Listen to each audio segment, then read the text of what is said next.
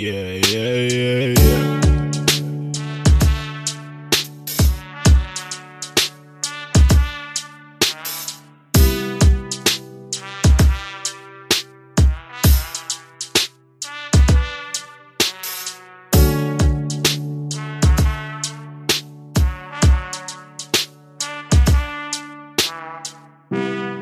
Hey guys, my name is Alex, and you're listening to the Thousand Movie Project podcast.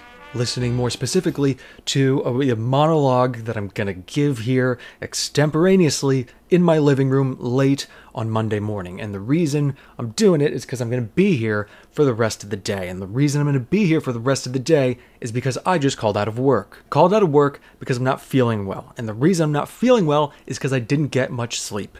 And you know why I didn't get much sleep? Neither do I. And whenever I don't get much sleep, like if it's less than four hours of sleep, the way my body responds is like horrible stomach aches. So I was feeling bad and I was about to call my job at a grocery store to be like, hey, I'm not feeling well. I'm not going to come in today. But for some reason, like, that's always so paralyzing. I always feel horrible guilt at the prospect of calling my employer and saying, like, hey, I know I'm supposed to be there today, but I won't be. In my private life, I'm like very raw, raw about labor and about workers' rights. Anytime someone who works, especially in like hospitality or retail, tells me that they're not feeling well, they gotta go into work, I immediately start like pulling shit up online about like, here's what your employer can and cannot do to you, and here's who you call if they even try that shit. I am always on the side of labor and the side of the worker, the individual worker. The only time I am not is when the worker is me. There's something in my chest that is just convinced like my not feeling good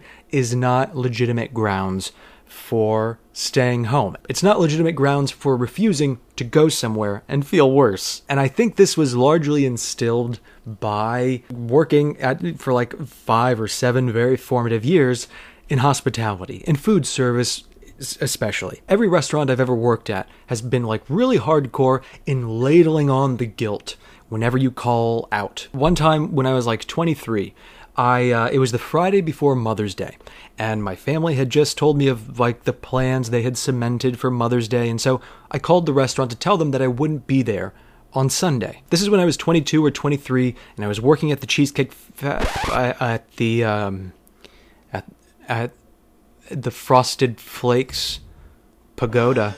Certainly not a major tr- chain restaurant that makes you sign something when they hire you saying you'll never ever speak about them on social media. I was working there. I called on a Friday to say I wouldn't be there on Sunday. Spoke to a hostess, explained the situation. She was like, okay, wait, hold on. Let me. Uh, you gotta talk to Greg. Greg was our manager. Greg was very, very sweet, but he could pull his sweetness down like a fucking mask. Anyways, they fucking put me on hold, transfer me to the manager's office. Greg picks up the phone, and I can tell by the levity of his voice that he knows what the situation is. So he goes, Hello, this is Greg. And I was like, Hey, Greg, it's Alex. And he goes, Hey, Alex. What's going on, buddy? Very light, very Barney, very like if I say something upsetting. And at the age of 22, 23, I fell for that. And so I hemmed and I hawed and I sort of roped. It was like an analogy I've given in the past to this kind of situation is like you swallow a whole roll of dental floss and then you cough up an end of it and then you start like roping it out of your throat. Like that's how the sentences were coming to me. These long, knotted, wet, uncertain, drawn out, unpunctuated things. And because the sentences were coming out that way, it just sounded like bullshit. Like I had come up with some excuse to not be there. But no, it was like, yeah, Sunday is Mother's Day. I have a mother, so I'm going to go do Mother's Day shit with her. I'm going to spend the day with her. And Greg immediately he lowers his voice as if I'm his doctor and I just said we're going to remove something. And he goes, "So you're not going to be here on Sunday?" And with like a dot dot dot. And I was like, "No, sorry, I'm not going to be able to make it." And he thinks for a minute and he goes, "So what do you expect us to do?" And I was absolutely floored and paralyzed and guilt ridden by that. Like, if a manager of a major restaurant said that to me as his host, like, and remember, I wasn't a server there, I wasn't a bartender, I was a host. And because the bussers never did their job, I also had to clean tables a lot. If now, at the age of 32, I was like a host and a frequent busser, and I was making $9.40 an hour, which is what I was making at the time. And then my manager had the temerity, the steroidally, galactically enlarged testicles to fucking say to me, like, oh, you're calling out from your 10 hour Mother's Day shift. What do you expect this restaurant to do? I'd be like, I don't fucking know, but if I'm that important, if the restaurant's performance on the like the most profitable day of the year hinges on my presence, you fucking better pay me a lot more money. Cuz by the way, if you didn't know that, yeah, the fucking Spaghetti Gulag's biggest day of the year is uh, Mother's Day, and like a close second is Valentine's Day. Don't go on either of those days because the line is horrible and all of the employees are ripped on coke. But he really made me feel bad, and I was like, I don't know, I don't know, Greg, I don't know what you're gonna do without me. Even though when I was working there, like during a shift, no one ever took a moment to suggest that like I was contributing anything of value. Anyways, he ended up telling me like, you know, I'm gonna have to write you up for this, and I was like, oh no, okay, I guess he has to do that. I remember when I did finally quit from the fucking spaghetti gulag, I called the store and like they put me again on the phone with Greg. And I was like, hey, Greg, hey, I'm not going to be at my shift in a couple days. Also, I wanted to tell you, like, I, I just want to give my two weeks notice. And he was like, hmm, two, really? Is that the case? And I was like, yeah. I was sitting in my car outside of a bar, outside of a bar called Corbett's in Pinecrest, because I was like, as soon as I quit, I know they're going to make talk to Greg. And as soon as I get off the phone, I'm going to need a drink. And he was like, you want to quit? Okay. All right. Well, you know what? Forget about the two weeks. Just don't come back. And then he hung up on me. And I felt horrible. I felt like I was going to get in trouble, even though I was now effectively not under their authority. But every restaurant that I've worked at has really ladled on the guilt, as I said earlier, whenever I've called out. And part of me thinks that they ladle on the guilt if they if they can tell that you're the kind of person who is susceptible to that kind of thing. If they can tell that you're like an empath, if they see that you're the kind of person that if they just sort of twist your nipples a little bit, about how badly you're inconveniencing your colleagues that you'll just crack and you'll end up coming in. And they don't give a salted, slow roasted fuck if you have COVID, if you have pneumonia, if you're shitting out of your ears. They are paying you four or five or six dollars an hour out of pocket. Doesn't cost them anything to have you there. But there might have been something more to it because I noticed when I was working, like most recently, I was working at Yard House and I was a food runner and occasional busser. And the servers at Yard House are mostly in their late 20s to their early 40s. And when you would speak to them, they would talk about very much still being in the lifestyle of leaving work at 11:30 p.m. or midnight and then going to a bar and then going to a strip club. They would earn between 200 and 400 dollars a night and then they would usually go out and blow like half of it, which sounds very reckless unless you're in that line of work. Unless you know what it's like to go around like forcibly performing jollity all day for a bunch of people who are, mm, for the most part, getting on your nerves. Once you're allowed to take that mask off, you kind of go a little nuts. For all that they lived as though this job was just something that they showed up to and they performed in an absent minded way so that they could collect their cash and go out and have a good time and on the weekend buy something very nice or go to a concert, whatever. If you got any of these servers alone, during a quiet moment in the restaurant, you wouldn't have to ask them more than a handful of questions before they started to talk about their job as though it were something in which they took very real pride. They would talk about their abilities as a server, how they, they never get, you know, a complaint to management, how people have in fact very often called the restaurant to talk about what a wonderful experience they had being waited on by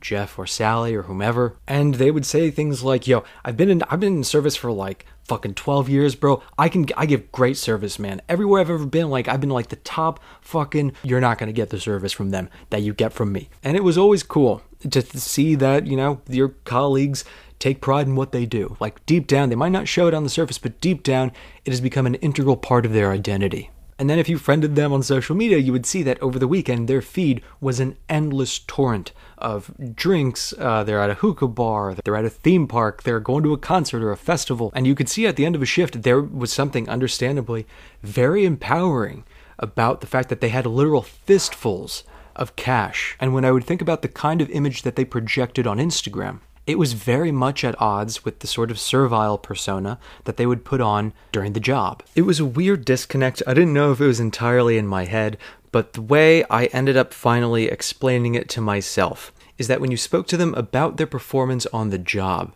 they demonstrated extreme pride about their ability to seem humble. And if it is indeed the case that they saw their humility on the job as entirely a performance and they were proud of their performance and of their ability to make people feel good and feel welcome and have a good time with that performance, that's one thing. But what seemed a little more sinister and maybe kind of sad is that there were some people on the staff who I think did not recognize that disconnect. That when they said in a very proud, competitive way that they were the most humble person in this building, I think they believed it and didn't really see the irony, which is understandable. Obviously, you're not going to be your normal self when you're in a servile position, when you have to make sure that other people are comfortable, when you have to br- ask them what they want and bring them what they want, and act as though you are just a vessel without preference. Because if the customer starts to think that you're a human being, then they might start to think that it's an imposition to ask of you, to that, that you run and get them this and then this thing and then that thing. And if they start inhibiting themselves from voicing those preferences,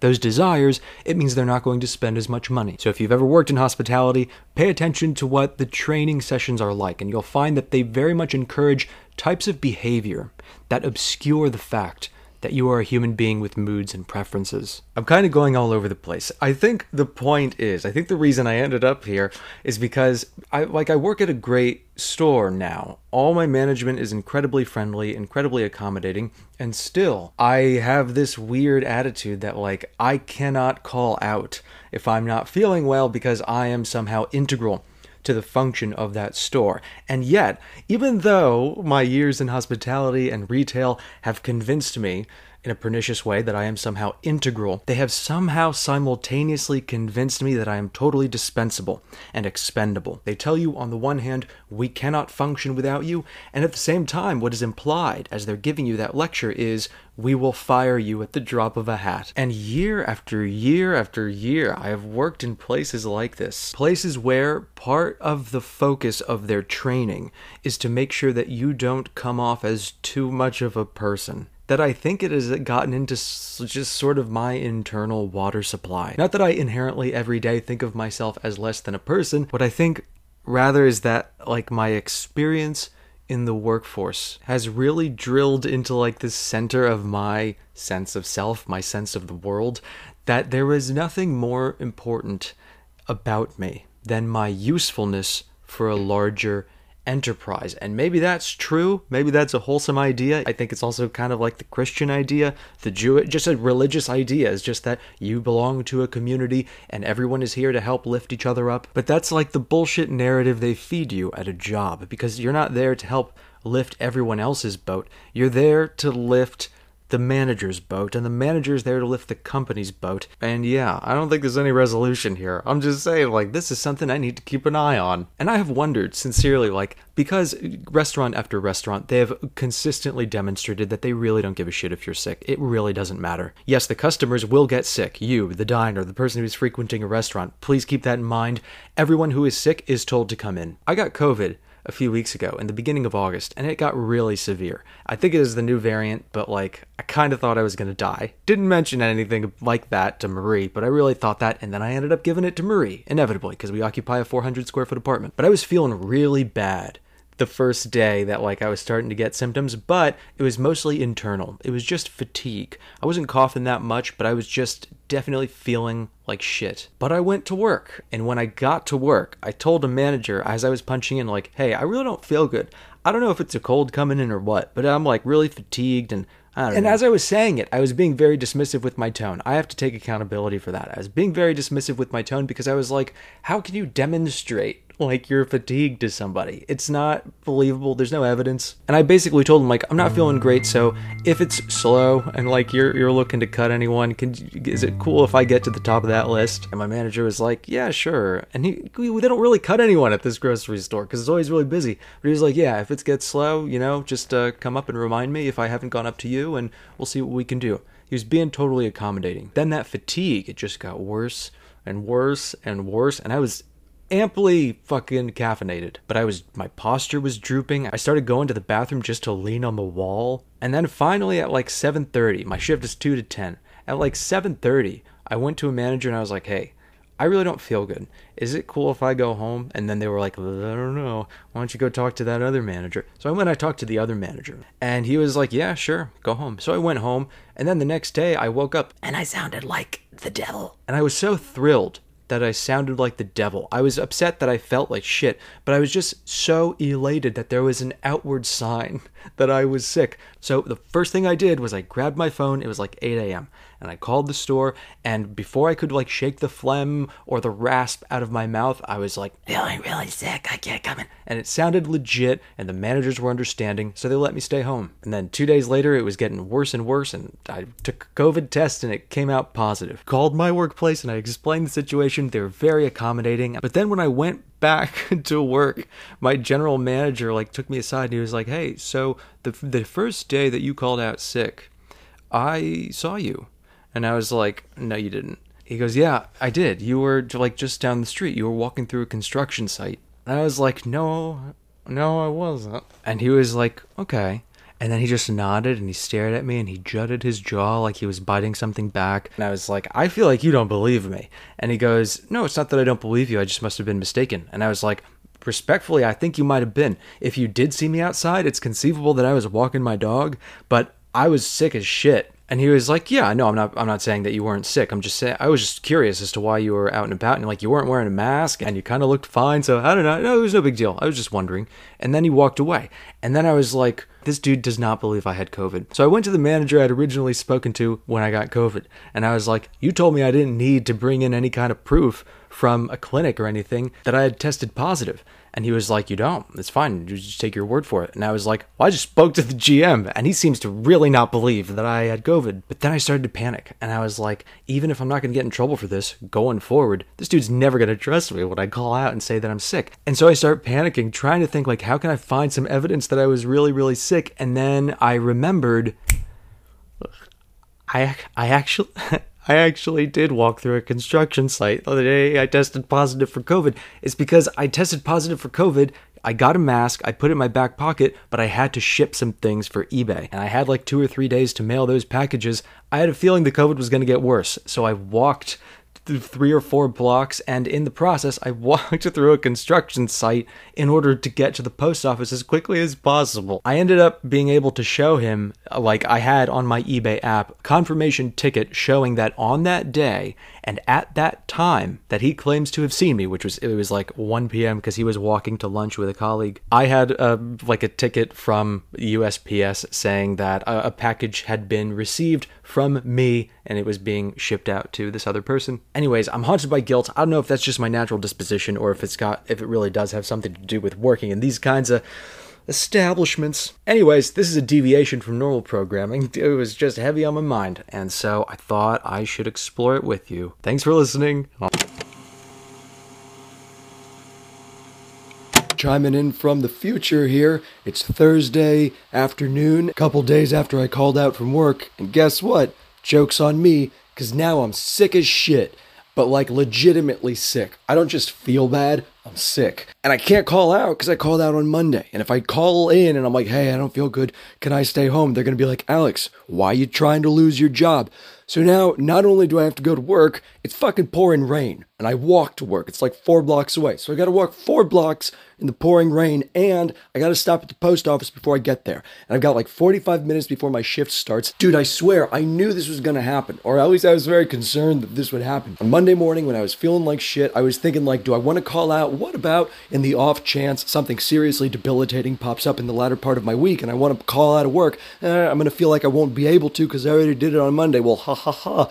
Turns out I'm a fucking prophet. I feel like this is the work of God. This is God talking to me. I'm gonna fucking, bro, if I have to go through this whole shift feeling like shit, I'm gonna go to a church about this and I'm not going there to pray. I'm gonna w- walk right in and ministers, I'm gonna go to a minister and if he's like, can I help you? I'm gonna be like, yeah, let me speak to your fucking manager. Bro, this is, this is gonna be such a fucking horrible shift. I'm gonna go up to where the managers are and I'm gonna be like, hey, I feel like shit in a different way than I did on Monday.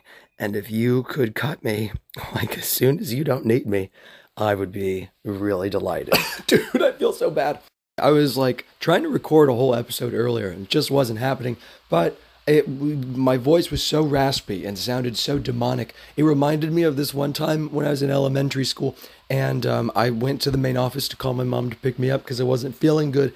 And they sat me down in the main office. Like I was waiting for my mom, and there was this little girl there. I think I was in like third grade. And this girl asked if I wasn't feeling good, and I noticed her voice sounded crazy, raspy, scrapey, something like like I'd never heard before. And I was like, "Whoa, what happened to your voice? Are you sick?" And she goes, "No, I scratched, like she scraped open. I don't know if it was her larynx or what." And I was like, "How did that happen?" And she goes, "Oh, my mom's boyfriend." Uh, made muffins, little muffins, and he put an engagement ring in one. And I told him, "Look, you know, I could swallow it like a pill." And then I swallowed the muffin, and the engagement ring slit my throat from the inside. And uh, I don't know. You know, in retrospect, I don't even know if this is true. But she told me that like when she went to the emergency room, they did an X-ray, and they were you know assessing the damage, and the ring was in her stomach. And she go, it's her mother and her stepfather and herself. And the doctor is looking at the X-ray, and he goes, "Well." On the bright side, it was a very small diamond. Anyways, I am half dressed and um, I'm staring at this wall of rain I have to walk into. Fuck me. Thanks for listening. Talk to you next time.